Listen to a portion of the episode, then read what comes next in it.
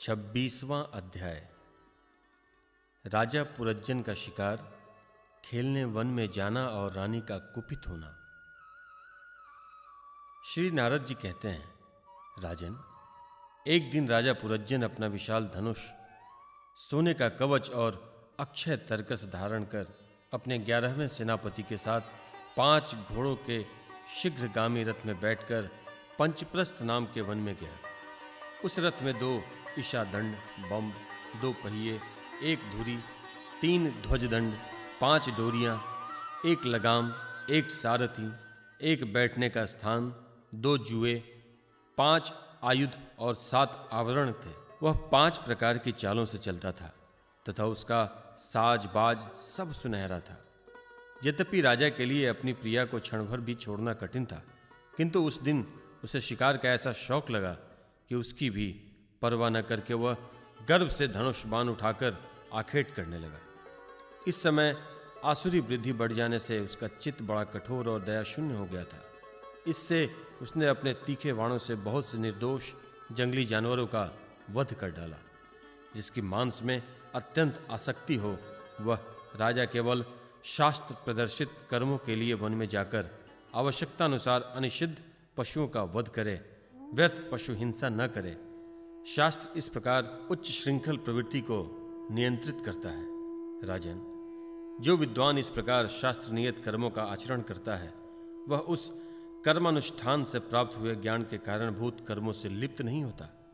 नहीं तो मनमाना कर्म करने से मनुष्य अभिमान से वशीभूत होकर कर्मों में बंध जाता है, तथा गुण प्रवाह रूप संचार चक्र में पड़कर विवेक बुद्धि के नष्ट हो जाने से अधम योनियों में जन्म लेता है। पुरज्जन के तरह तरह के पंखों वाले वाणों से छिन्न भिन्न होकर अनेकों जीव बड़े कष्ट के साथ प्राण त्यागने लगे। उसका वह निर्दयतापूर्ण जीव संहार देखकर सभी दयालु पुरुष बहुत दुखी हुए। वे इसे सह नहीं सके। इस प्रकार वहाँ खरगोश, सुअर, भैंसे, नीलगाय कृष्ण मृग शाही तथा और भी बहुत से मेध्य पशुओं का वध करते करते राजा पुरज्जन बहुत थक गया। तब वह भूख प्यास से अत्यंत शिथिल हो वन से लौटकर राजमहल में आया। वहाँ उसने यथा योग्य रीति से स्नान और भोजन से निवृत्त हो कुछ विश्राम करके थकान दूर की।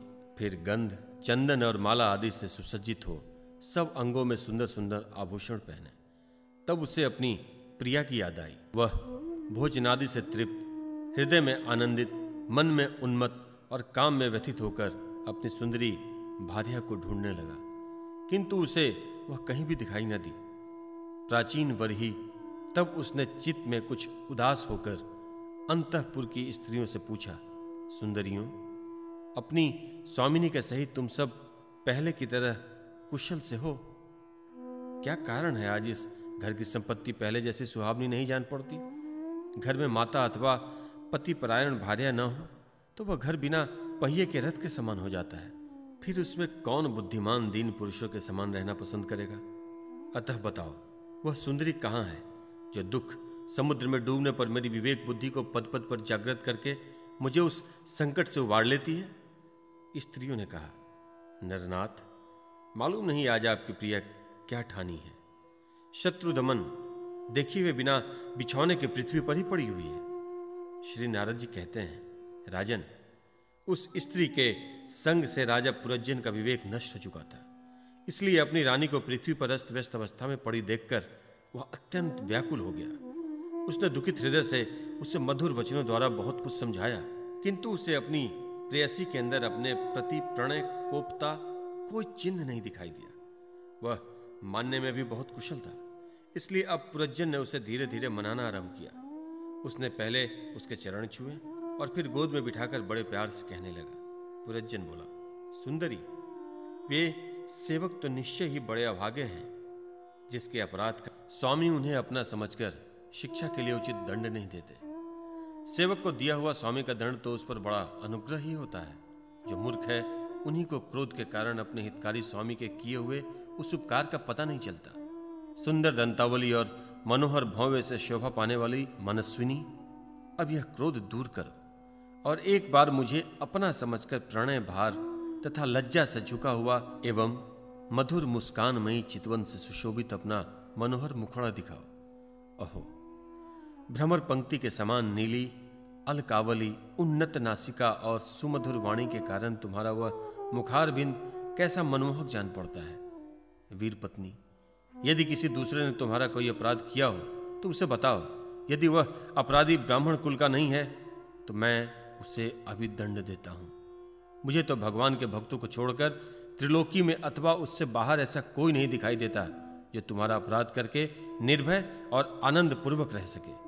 प्रिय, मैंने आज तक तुम्हारा मुख कभी तिलकहीन, उदास, मुरझाया हुआ, क्रोध के कारण डरावना, कांतिहीन और स्नेह शून्य नहीं देखा, और न कभी तुम्हारे सुंदर स्तनों की ओर शोकाश्रुओं से भींगा हुआ तथा बिंबा फ़सल सदृश अंधोरों को स्निग्ध केसर की लाली के रहित देखा। मैं, व्यसनवश, तुमसे बिना पूछे शिकार खेलने चला गया। इसलिए अवश्य अपराधी हूँ। फिर भी, अपना समझकर तुम मुझ पर प्रसन्न हो जाओ।